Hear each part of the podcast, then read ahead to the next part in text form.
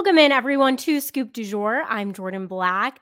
It's so funny when I set out to create Scoop du Jour, I wanted to make it so that you could just find an episode you were interested in, whether it be a media member, an athlete, a parent of an athlete, a husband, a wife of an athlete, a former coach, a former athlete, whoever it may be find that episode. It wasn't weekly.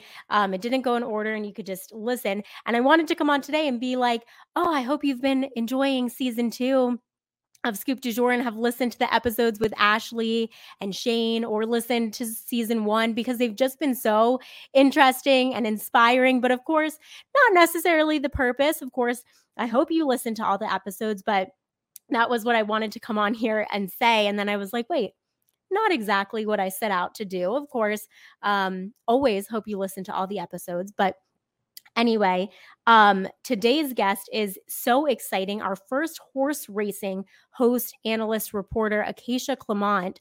Um, she's just wrapped up Triple Crown season, but she works for the New York Racing Association and does so many exciting things in the horse racing world. But she's also a former Miss Connecticut. So she shares a lot about pageant life, which a lot of people don't have insight into. So she's a former Miss Connecticut USA and Miss Connecticut America. Not to mention, she's one of the sweetest people I have ever met. So, um, really great nuggets and insights from her. And I think it's really interesting to have someone from this realm of the sports world because we haven't gotten to chat a lot about that yet. Plus, her husband is a horse trainer. So, she shares so much about that side of horse racing life. He's the son of Christophe Clement, who is a renowned horse trainer. So, really, some interesting stories from Acacia. It is was a really, really interesting episode. And I think you all will love it as much as I loved hearing from and listening and learning from Acacia. So, a really, really great one here. Um, plus, I've gotten more requests than any for my fiance to be a guest. Now, listen, he is not a former professional athlete or anything, but that doesn't mean the man doesn't love sports. So, uh, if we can get Dr. Colton on here. We will do that. Um, but we have some really great and exciting guests coming up on season two. So if you love Scoop du Jour, um, please do not forget to subscribe, like, follow, all the things wherever you get your podcast and on YouTube. It would mean so much to me and to the show. Tell your friends, all the things. Um, and make sure that you're following along for this ride. But without further ado, we'll get into this week's episode with Acacia Clement.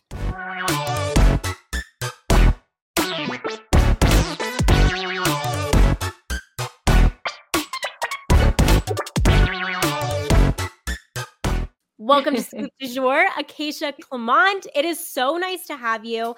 Um, host, reporter, analyst, mm. our first horse racing host, analyst, reporter, um, joining us, uh, an analyst from the New York Racing Association, which is part of Fox Sports.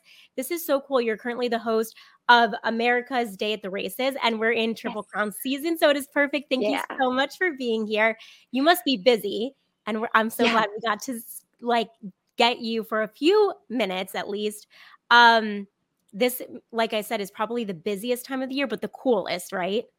It is. Um, you know, it's funny. Right now is really kind of the busy season is picking up. Um, with the the circuit that I cover with horse racing. I'm based in New York. I I have for the past several years been down in Florida for the winters. Now I'm full time with the New York Racing Association, but um, has still been doing some stuff throughout the winters. But the winter is usually a little bit more quiet now for my season. So things are really picking up um, at this moment. We had the Kentucky Derby and the Preakness already. And in now less than two weeks, Saturday, June 10th, is the Belmont Stakes, which is at my home track at Belmont Park. So that's where like we are full steam ahead. Everything is related to the Belmont. We still have our regular race days race going on. But of course, you know, all eyes are pointing towards that, the final race of the Triple Crown. And then it's just going to be busy from then on, basically through the end of the year. So, but it's all good stuff. It's fun. Whenever you're hosting and something's at your home track, whether it be in horse racing or football, baseball, basketball, whatever it is, does that kind of add a, a sort of pressure or is it kind of a cool, you know, this is special to me that it's at my my home place and I'm, you know, the host, if you will. Yeah, I I think it makes more makes it more special. You know, on our show, um, we are based in New York. Everything on America's Day at the Races, though it's on Fox Sports, is produced out of um, NYRA, the New York Racing Association. So everything is kind of done in-house and picked up and put on Fox. So while we have the support of the network, it's not like a show that's produced by um, a big network on most days. Belmont Stakes Day will be that case.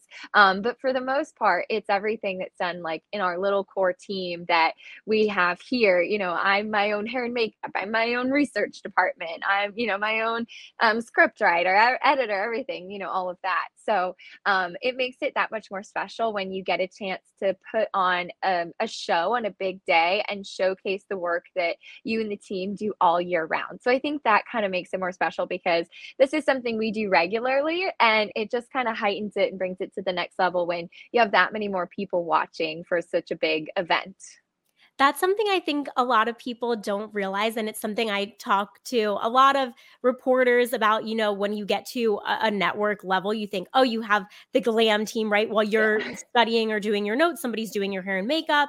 And, you know, for someone like me who started in Greenville and then went to Fayetteville, Arkansas, like I, I did the hair and makeup myself and, and still do, right? But you you think oh you know you're part of new york racing association you must have this glam team but you're doing everything the producing the writing the scripting talk about your day to day and everything that goes into the lead up not only the glam but also mm-hmm. the prep the studying the research all that all of it yeah there's so much prep that goes into it and also i think like any sport you know if you're you're um, beat you're covering football.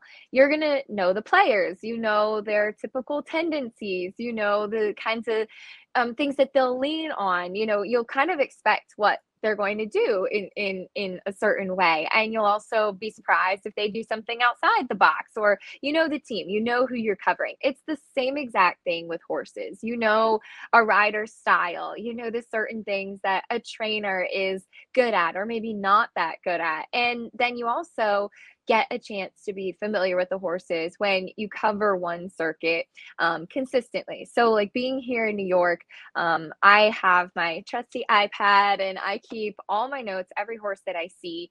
Um, I take notes on the trip, what happened during the race. I also take notes physically. So, like if I think a horse may be running the wrong distance or on the wrong surface, or um, if there are some changes that I'd like to see, or I felt like the horse looks better than he did last time, or felt like he looked better in the previous race versus today.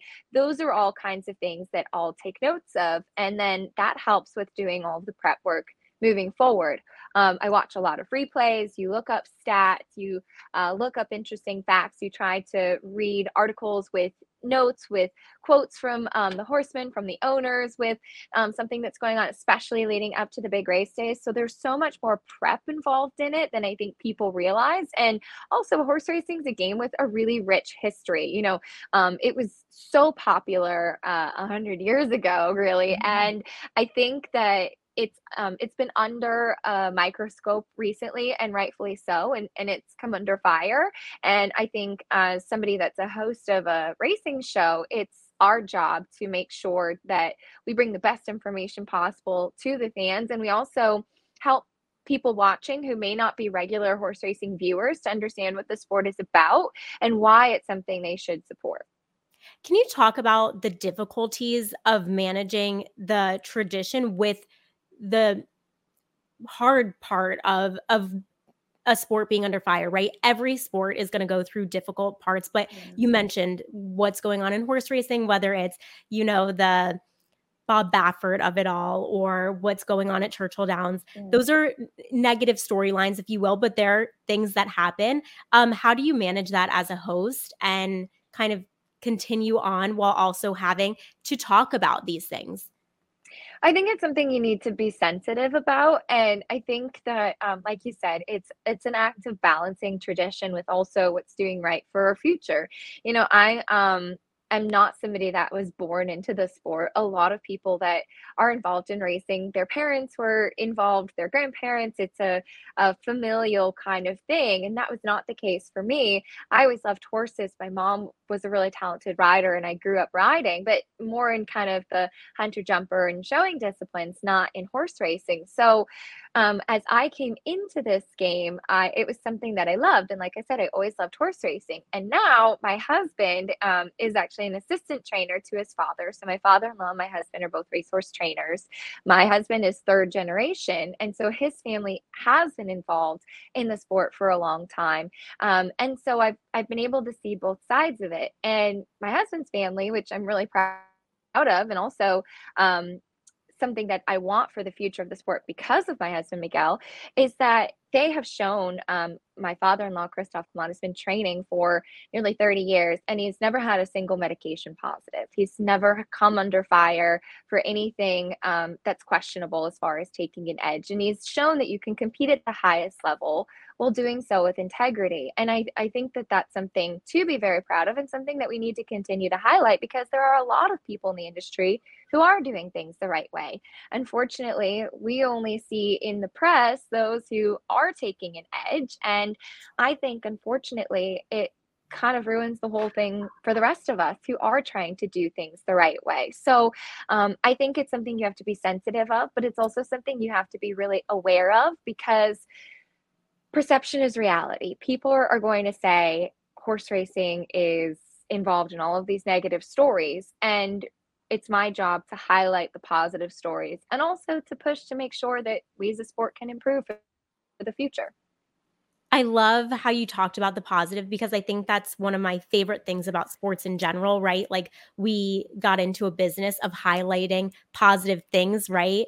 Um, mm-hmm. and one of the positives is that you somewhat get to work alongside your husband not not all the time but you get to see him. So can you tell us how how you met him and how cool it is that you sometimes get to see him um in in the thing that you get to do every day yeah, it's funny. Um, we actually met at the racetrack in the winner's circle, so very poetic. Um, but it was my very first year uh, working in horse racing, and I was working on the radio at the time for a company called Horse Racing Radio Network. And we were up at Saratoga, which, for those not familiar, Saratoga is the July and August summer meet. It's the, the pinnacle of New York racing um, as far as all of the daily races are concerned. Everybody wants to be there. Everybody wants to win there. And it was the first weekend and um, my first like show working for them for the summer. And um, Christophe, my now father in law, won a race called the Diana, which is uh, one of the premier races for turf females. And um, I interviewed him. He was my first interview of the summer. And I'd kind of known him and his wife. And um, they have a daughter who's a couple years younger than me, Charlotte. And um, I had just finished my time as Miss Connecticut. So uh, Valerie Christophe Christophe's wife said, Oh, have you met our son, Miguel? Miguel, come take a picture with Miss Connecticut. It'll be so fun. and uh, so we actually have a picture the day that we met. And it's it's really funny. I was never that like love at first sight um, moment, but I actually so vividly remember the moment that I met him. He was leaning against the rail watching the replay of the race they had just won. And um, I actually didn't up until that point know that he existed because he had just come back from doing a two year program called the Flying Start, where you travel the world. Um, they work in Dubai and Ireland. He spent time in Australia, and you learn all different sides of the racing industry. So he wow. had just finished that program, um, and there's only 12 taken every year. So he had just finished that program. And when we met that summer in 2015, he was then going off to work in South Africa and then to work in England for two years after that. And I was going back to finish college. So timing was really not on our side. And we actually reconnected then in 2019, also in Saratoga, when I was first hired by NYRA. And we started dating. And it was just like within a month, I think we knew we knew that if we started dating it was going to be a long-term thing and i think within a month we knew we were going to spend the rest of our lives together oh my gosh okay that's such a good meet you like a, a perfect story. And then you got married last year? Yes. Yeah. We just celebrated one year in March. So exciting. Oh my gosh. That's yeah. so cool. And then so his family does training. He'll kind of Yes. And you know, be an an assistant trainer. Can you explain that to folks who might not know, you know, what the trajectory is? Yeah, and I didn't explain the second part of your question, so sorry about that. But um, so Christophe Clement, my father-in-law, is um, a well-known, a really successful trainer, primarily based in New York, and he does New York and Florida um, as far as a circuit, which a lot of horsemen do. Um, and so he has uh, now a pretty large number of horses and horses at a high level. So he has two divisions. So he's based right now at Belmont Park, which is on Long Island in Elmont, and then he has a second division in Saratoga uh, for six months from May to November. So Miguel is his assistant trainer, uh, who's my husband. He oversees the division in Saratoga. So he's based there for six months and Florida for six months. So he is responsible for about 60 horses by himself right now, even though he's not the trainer um, that's listed, but he's a huge part of the operation and assisting his father. Um, and eventually, uh, when Christophe will retire, Miguel will take over the operation. And you'll see often in horse racing, like I said, people stay involved through generations and you'll see a certain trainer whose son will work for them as an assistant and then eventually that son will go out on their own as a trainer and father and son will be competing against one another. Mm-hmm. Um, for Miguel and Christophe, that was never something they wanted to do, and um, I I also really respect that. And you know, it's everybody's personal decision, but I think it's great that it is such a family affair, and that's always been such a big part of it too. So um, right now he's in Saratoga. I'm working on Long Island, so on my off days, I actually drive the three hours north um, to wow. go see him uh, because training horses is a seven day week job, and you're up at four o'clock in the morning. And so his schedule really doesn't allow much flexibility right now.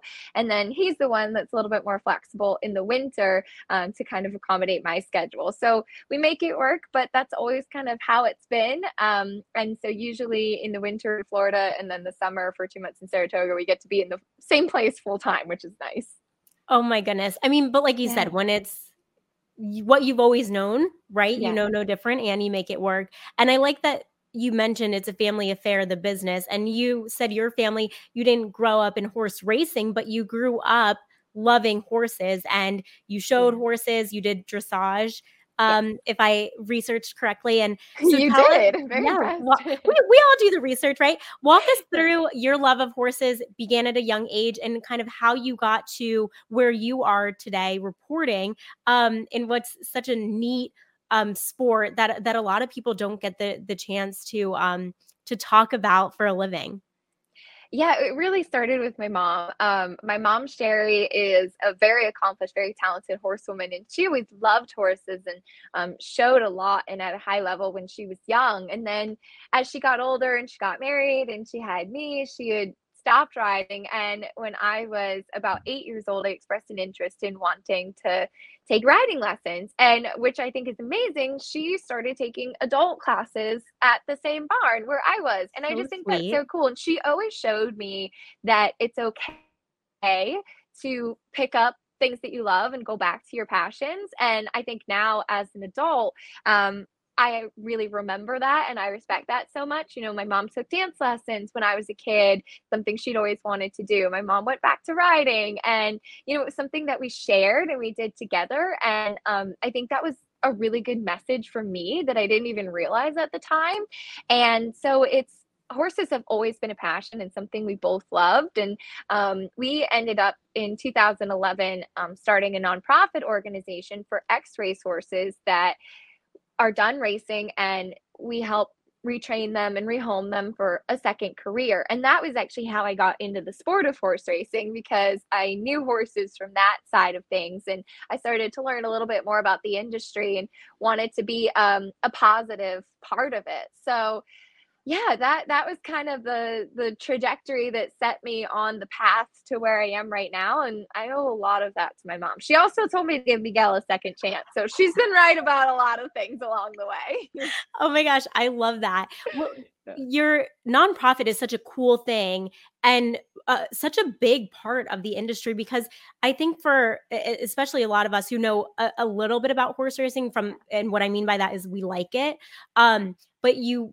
watch uh, horse racing and and correct me here but like oh, horse horses are at their prime when they're so young and then it's like what do you do with them? So talk to us about um what you do in your nonprofit and how important it is to rehab and rehome them It, it is. It's it's tough because horse racing has a pretty small window as far as where horses are at their prime. For those not familiar, the Triple Crown is for three year olds. You can only run in the Kentucky Derby, the Preakness, and the Belmont Stakes as a three year old. There are plenty of other opportunities as horses get older, but especially the ones at the high level, you'll maybe see them race at four, maybe at five. Um, and then if horses go to five, six, seven, they're really old as far as racing is concerned. Um, but in other race, in other horse disciplines like show jumping, dressage, horses that are six or seven are considered very young. So there's a huge opportunity for these horses to go on and do something else after racing. And there is an organization called the Thoroughbred Aftercare Alliance, the TAA, that accredits organizations that do kind of what we do. And there are, I believe, 74 nationwide. And um, Racing for Home, which is the organization that my mom and I run, was accredited a few years back. And they hold all of those organizations to very high standards. They allocate some funds. They also make sure that you're doing things the right way because it is a big undertaking. You have a horse that's just been racing, has been taught to just go as fast as you possibly can. Mm-hmm. And then you try to get them to kind of relax and learn to do something new. And we've had tremendous success. Uh, sometimes we get horses that have had injuries and they need some time to rehabilitate. Um, we've been able to put horses into um, schooling lesson programs, um, also horses going into therapeutic riding programs, which I'm a huge fan mm-hmm. of, and I think is incredible. Um, there are programs for children with autism, for veterans dealing with PTSD. Um, there's also another organization called the Thoroughbred Retirement Foundation that I work with that puts horses in um, prison programs actually and wow. it's a vocational study program where incarcerated individuals have the opportunity to work with horses and to learn skills and a lot of those individuals get jobs working with horses afterwards and okay. are able to stay out of prison. So I, I think it's incredible and i think it's so important to highlight those kinds of programs. It's amazing. Um, and i think like we were saying it's something a lot of people don't realize or know about unless you're really in the business like you are. Um, one of the things you also mentioned is your former Miss Connecticut and my sources, um, because we have a mutual friend. um, tell me you did kind of both circuits, right? Like, uh, and yeah. I I don't know a ton about it, but you did Miss Connecticut USA and Miss Connecticut America. I think that's a big deal, right? Like doing both and winning both and competing. Um, it, you know, for both Miss USA and Miss America's Miss Connecticut. So, how did you get into pageantry and how special was it to win for your state um, in both circuits that way? it's incredible. And like you said i mean it's such a big honor. Um i, I never took that lightly. Um also just the things you get to do. And for me personally being miss connecticut opened so many doors for me. And i think um you know, pageants right now are another uh, kind of area that's maybe taking a little bit of fire. You know, is it still relevant? And from personal experience and what I gained from doing that, it, it really is. And I think it can do so much for young women. So I started doing pageants um, towards the end of high school, uh, in my previous life, before I went into broadcast, I thought for the longest time my plan was to become a professional ballerina and be a professional dancer. So that was kind of the world that I was in. And pageants were an amazing way for me to work on some other skills and like public speaking, which was not something I was really good at at the time and and also to perform and to dance so the miss america organization has the talent portion so i did ballet, and um, I won. Uh, I was Miss Teen Connecticut as well, Miss Connecticut's outstanding teen in high school, and then took a little break, um, came back, and I won Miss Connecticut 2014 in college, which was really the one that that changed my life. And um, I finished in the top 15 in Miss America. Um, and I met some incredible women who are still dear friends and and people that I keep up with a lot. You know, it's kind of fun. The girl that won Miss America that year, Kira Kazantsev Dixon now, um, who was Miss New York, she is a reporter for the Golf Channel. And so it's really cool that we can kind of compare notes. Yeah. And, you know, she's on the road a lot and covering a lot of the big events, and I'm doing the big events in horse racing. So I, I love seeing women who have used that platform and gone on to do something big with it. And for me, I actually got my first job in horse racing while Miss Connecticut because I had done an interview on the radio and somebody heard me say I like horse racing and they called me and they said we'd love to have you um, come on and do the red carpet interviews for our Kentucky Derby show. So you just you never know and um, and I'm always grateful for the the doors that it opened. And then um, after I had been working for a little while, I felt I'd kind of lost my spark a bit. And I think it's something that we as women and with the world of social media right now, we don't really talk about. You want to th- make it seem like everything's okay and you're doing great. And, and, um, and I was really struggling. I was, um, I had moved to Florida. I didn't really have any friends there. I didn't really have a community. I was having a really, really tough time. And, um, I decided to go back to pageants. And that's how I met um, Victoria Duke and Chloe Duke, our mutual friends, who uh, were the makeup artists from the Gods. And uh, I worked with a woman named Jules Meyer, who Myers, who was my pageant coach in Florida. And I gained a community because of that and um, went on to do Miss Connecticut USA in 2019. So cool. I, one thing that you said that really stuck out to me, I think as women, right? We're it's social media and you know, like even right now we're doing this and everything is shiny and great. And yeah. but I think a lot of times like you move somewhere and it's hard and you don't have your best friends by you or yeah. your husband's working and he's 3 hours away. I mean, that is a hard thing. Yeah, you're making it work, but it's hard. What would be your advice to anyone, um, no matter what their circumstances, when something is just hard and you want to get out of that funk um, and maybe pageants aren't aren't their thing. Um, though i mean what great advice just to take that leap. Um, what is your advice to kind of get out of a, a little funk if you if you're in one? I think having something to work towards is such a big piece of it for me at that time. It wasn't necessarily winning a crown. It was just that my whole life i'd been working for a dance competition, working towards a pageant, trying to get into college, trying to get a job. Like I'd been working towards something. And then then um I was 23. I just finished college. I moved from living in Hell's Kitchen in New York City to um, Fort Lauderdale, Florida in the middle of the summer. And the average age was not 23 in that area. And, um, and I didn't know anybody. And I first just felt like I have to tough it out. It'll get better. And soon it kind of, I kind of realized like, hey, this is not working for me. This is not who I am. Um, and I felt for myself like it almost felt like there was kind of a weight on me.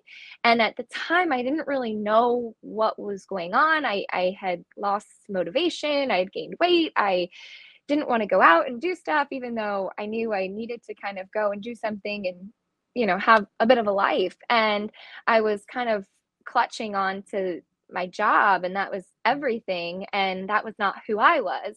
And so deciding to do a pageant at that point was more for me having something to motivate me and to work towards and to feel like i had a goal. So i think it doesn't you know that was what worked for me but it, doesn't have to be anything like that. It could be even something small. Um, it could be uh, also at that time i ended up going back to dance. I was in florida by myself and so i said okay well as prepping for the swimsuit competition. I'm going to sign up at the local studio and take adult ballet classes. And after being there for a year and a half i hadn't done that and i was so glad that i did and it kind of helped me get back to who i felt i was and find a, a renewed kind of vigor um, in pursuing something. And what's something you do now when you're away from work that's just for you um, that kind of just makes you feel happy or something that's unrelated to horses, if you will? So I've gotten really into yoga, um, and it's always something that I've enjoyed. And I think there's kind of like, oh, yogis are a little crazy, and maybe so, but I yeah. find that it it it really like helps me center myself. And I think it's so important to have something like that. So I love going to my hot yoga classes. Um, I have a studio I like in all of the locations where I am, yeah. and they know like, okay, you're here for the season, and we'll see you in a few months, and um, that's what it is. Uh, but I think I think that has been just kind of like my safe space. And when I'm in New York, I still try to go take dance classes um, and take drop in classes in the city. Um, maybe I'm not as good as I used to be, and I'm not as flexible, and things hurt a little bit more than they did when I was younger. But I think it's just um, it's so important to to just do something and move your body. For me, that's always what's kind of like that's the part for me. Totally. What about all the constant travel? Like I'm always fascinated and I even I mean on little work travel I'm like always trying to think of better hacks to make my life easier even when you're doing your 3 hour road trips.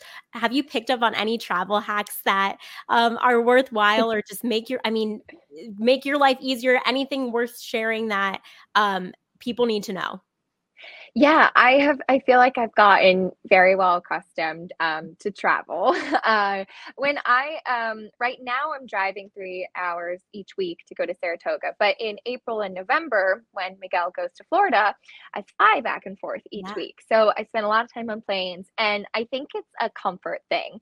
Um, I always make sure to pack snacks that I like because I always find like I can't, you know, find something at the airport or if I don't bring anything with me, I'm more apt to go to like the peanut M&Ms and yes. you know do something like that and um and then I just don't feel great. So I always bring that. I always bring um like comfy socks to have on the plane. Just something that like feels a little bit like home. Um and then as far as packing, uh I feel like you have to be really disciplined with what you're going to wear. So that's a good thing for me that I'm a planner and I love my lists and I have my list every week of like what I need to wear, what kind of, you know, like underwear do I need? Can I wear the same pair of shoes for 3 days, you know, with this outfit to save space and I try to like plan it around that.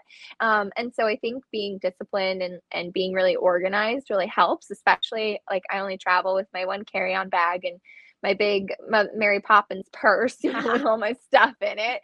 But um, I think it's little things from home, whether it's a snack or like a tea that you like that you can bring on the plane or in the car or something, and then um, being organized with what you're putting in your suitcase. Which is not what everyone wants to hear, you know, yeah, I know. about the outfits, but it's, it is the right advice, right? I know. Um, you will not wear the fifth pair of shoes, I promise you. I, that is the hardest thing is limiting I the know. shoes and they're heavy. Um, they are. But when you talk about outfits, I think you're in a business where, and you you not where outfits are. What I want to say is, being in a female in journalism, outfits are looked at, and your appearance is so key. But the message I want to ask is being in horse racing is a different kind of glam, a different kind of look um, that is so fascinating because what everyone talks about when you get to Derby time and Preakness and Belmont too, but I think the Kentucky Derby, right? Yeah. Everyone's talking about the outfits, the um, hats, and the fascinators. Um, what is that like and and can you let us in on on how you kind of get ready each year for um just reporting and getting ready for the looks and um all of that fun stuff I think that the fashion side of things is something that should be embraced and celebrated. I mean, it's fun. There, there's um, there's no other way to put it. You know, I think sometimes people in the industry kind of look down on talking about the fashion on big race days, but why not? I mean, where else in the world now can you come out with a giant hat and like this great dress and men in seersucker suits. It's fun. Eh, like, why not enjoy it? Why not embrace it? I think it's one of the um, traditions about the sport that I really love. And um, so I, I do um, a couple different roles sometimes on a daily basis where I'm hosting some on the desk for like the early part of the show, the first half of the races, and then I'll go down and I'll be reporting and I'll doing be doing interviews. So for me, when I um, buy clothes, and I'm very much a bargain hunter too, but I try to be really careful about like good necklines and things that I can sit in, but then also things that I can stand and move around in yeah. and um and i'm pretty tall too i'm five nine and i'll be interviewing oftentimes uh, you know jockeys who are smaller and things so i usually don't wear heels if i do it's kind of like a small block heel and mm-hmm. i'm also on my feet a lot um i resisted the sneaker with dress trend for a while yeah until this summer when I finally couldn't do it anymore. And I don't know why I waited so long. um, the other cool thing about horses and i think i saw this on your instagram um, with your father-in-law and your husband they have a neat thing about in training and um, and owning horses is you get to name horses and race horses have fascinating names and yeah. you on one of your posts mentioned how you named a horse i'm curious yeah. how often you get to do that and what goes into naming a racehorse because it is a big deal especially if they go on to win like that is a name you talk about for a long long time it has to be a good one um, what went into the horse that you named and what goes into naming them overall yeah, it really is very specific. So I don't get to very often, but we have one owner with um, the stables. Um, his name is Dean Reeves, and he has quite a few horses with my father in law, and is a terrific guy. And um, he said, uh, I guess it was now last year yes last year um, i have this two-year-old that we're really excited about um, my husband miguel actually picked him out as a young horse too at the sales so we can't think of a name what do you think and oftentimes with race horses, you'll have the mother and the father, the sire and the dam, and you'll see a name kind of derived from that, or oftentimes they'll be combined. Sometimes it'll be totally off the rail. But usually it's something in relation to the parents of the horse. When you pick a name, then it has to be approved by the jockey club, which is kind of the governing body of the sport. And they will often um, look up, well, they will always look up to see if there's anything similar. So, if, for instance, um, recently we had an owner that wanted to name a horse Big Joker, that was not approved because there was already a horse named Big Joke. So, you can't ah. have anything too similar. Um, you also can't have anything that they think is inappropriate sometimes uh, names get by uh, the jockey club without them realizing it. Uh, a couple years ago, there's a funny story. There's a horse whose name is Effinex, E F F I N E X, and the owner said it was named after his ex-wife, F and X. Oh. And it got through and the horse was really successful actually like in big races and they missed that one. Um but I imagine it's coming part, up on closed captioning somewhere like spelled wrong yeah. one time. Yeah. Yes. Oh yeah, absolutely. Absolutely. Um so sometimes things get through, which is kind of funny actually, but for the most part they will try to catch it if they think it's inappropriate.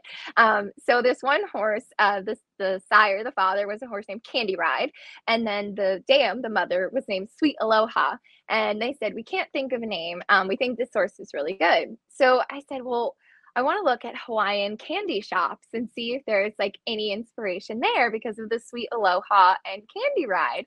And I found um, this word name called senbei, which is a Japanese tea cookie. It's S E N B E I. And I guess it's really popular in Hawaiian candy shops. And they say, I love it, that's great. Let's let's do that. And then the horse won his first race in Saratoga in the summer when I was reporting. And he actually became um, champion two-year-old in New York. So it was super cool that the first horse I got to name. Um, um, became a champion, and I was really grateful that I got that experience. So super special. Um, uh, Dean let me name a couple others, so hopefully we have some good ones coming up because right now I'm one for one naming champions. Yeah, that's really good. Can you share any of the other names? Yeah, um, there is another one um, who is the uh, sire is bated breath, and then the the mother is on the stage. So I wanted something related with dancing, and anybody that's performing has probably heard the time one more time with feeling. So the yes. horse's name is with feeling. Um, and oh, none of the guys that. understood it. And I said, it's one more time with feeling. Yeah. Um, so that relates to on the stage. And then there is another uh, filly that just came in, and the sire is Bolt d'Oro, D apostrophe O R O. So okay. he's a a pretty exciting stallion. So I wanted to play on the d'Oro part. So her name is Miss Dior, D apostrophe O R. Cherie, which was the name of my favorite perfume. So uh, she's a little uh, ode to a little fashion designer yeah. Dior. yeah, like a, yeah, a glamorous one. Exactly. Good. Exactly. Thank you. It's a lot of pressure though, too. But it's so cool and fun, and like yeah. they really can. I mean, it's not like you're naming a, a baby where it's like they, yeah. you know, there it really has to go with the last name and a middle right, name. I mean, right. you can really have some fun with it.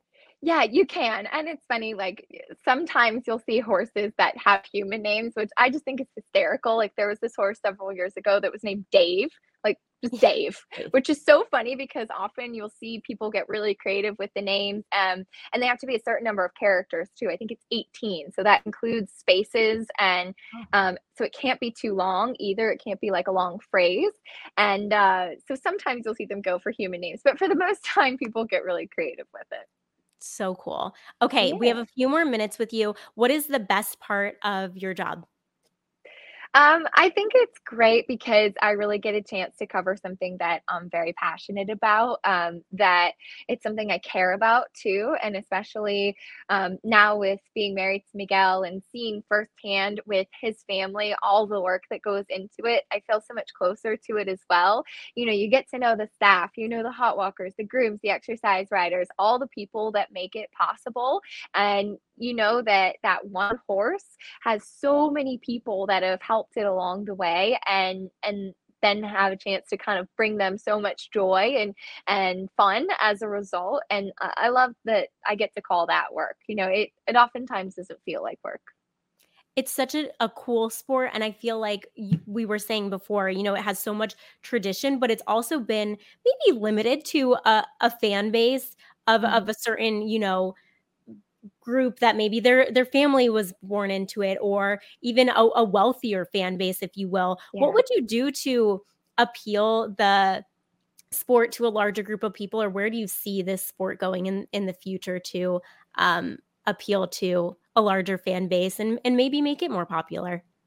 Well i think we need to continue taking clues from other sports. You know i think one of the mistakes that horse racing makes is there is a lot of information available. And on big days, I see sometimes that they try to dumb the information down. You know, when mm. you look at stats for football or basketball, that information is not dumbed down for you, but it's available. In horse racing, it's not really readily available and it's kind of limited. I think we need to give people the information because I think it's one of the fun things about it. You know, if you go to a casino and you play a slot machine, you're it's just luck you never know you know if you go to a horse race and you want to make a two dollar bet it's a really limited investment but you feel like you can make an educated guess and I think that that's one of the fun things about it because you can say, I've done the work, I've looked at the stats, I've been able to look at all of the information available to me, and I think this horse has a big chance of winning.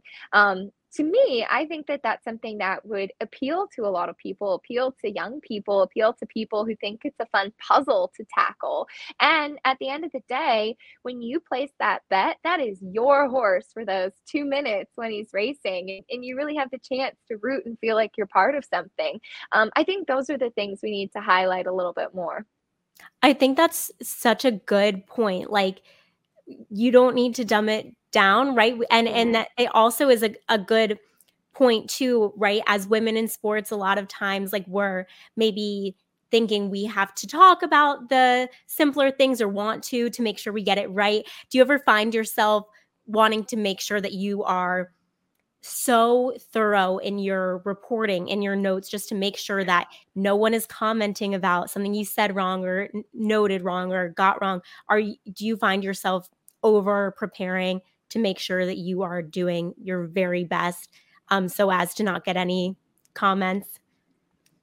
Absolutely all the time. Um, i definitely i guess you could say probably go a little overboard sometimes but but i go so much in depth because i i want to make sure that i have things accurate and then you're still going to be critiqued. Um, the other thing about this sport is that you're also sharing your opinions and at the end of the day these are live animals and things can happen you know they could get stuck in traffic in the race or they can just something's not 100% and you know as a human you wake up you don't feel like running you know you're not going to run your best yeah. that day things happen and i understand and respect that people are betting their money but um if my opinion's wrong, I'm definitely going to get some messages on Twitter about it. And um, especially because they don't come from racing. And I think, especially because I'm a young woman, I think it opens up to criticism a little bit more. I get the question a lot of times Oh, do you do all your own handicapping? Which is looking through the races and picking your winners. I said, yes, why wouldn't I? Right. Everybody else on the show does. Why wouldn't I do all my own handicapping? I do all my own prep work. Um, and so that's a little bit frustrating. I think that we're we're, you know, changing a bit. And of course, with social media, people feel like they're closer to you and they can comment and share their views, positive or negative. Um, I think in general, our show gets a lot of positive feedback, but um, you're always going to get comments, and I think that always fuels me to to over prepare. But I always tell myself I would rather be over prepared than under prepared, um, and that's just kind of who I am and my Type A personality. I love that. I'm the same, over prepared and overdressed. I think mm-hmm. you can never Definitely. be either. Um, occasionally we have to let you go to um, be live. But um, last question that I always ask everyone: What is the best piece of advice you've ever received? The best piece of advice I've received is to to not be afraid to ask for what you want. Um, it's something that I really had to get over the fear of doing. When I started working at NYRA, I found I was kind of on, always on, um, you know, the smaller shows. And finally, I worked up the courage and said, I feel like I can handle more. I would love to do more. Um, what can I do to get to that next level? And my boss said, um, most people come in and complain. They don't come in and ask, What can I do to get there? And I've seen that I've been given a lot more opportunities since then. And it was really scary for me to ask for more and to ask for more work and to ask for bigger chances. But it's something that I think you're never going to regret doing. Such good advice and a great way to end it. Where can everyone find you? Um, on Twitter, Instagram, um, it's Acacia underscore Clement, uh, my husband's French, so it's spelled like Clement. Um, but uh, you can find me there on social media. DMs are always open. I love that. Yes, that's you were so sweet and kind to respond via DM.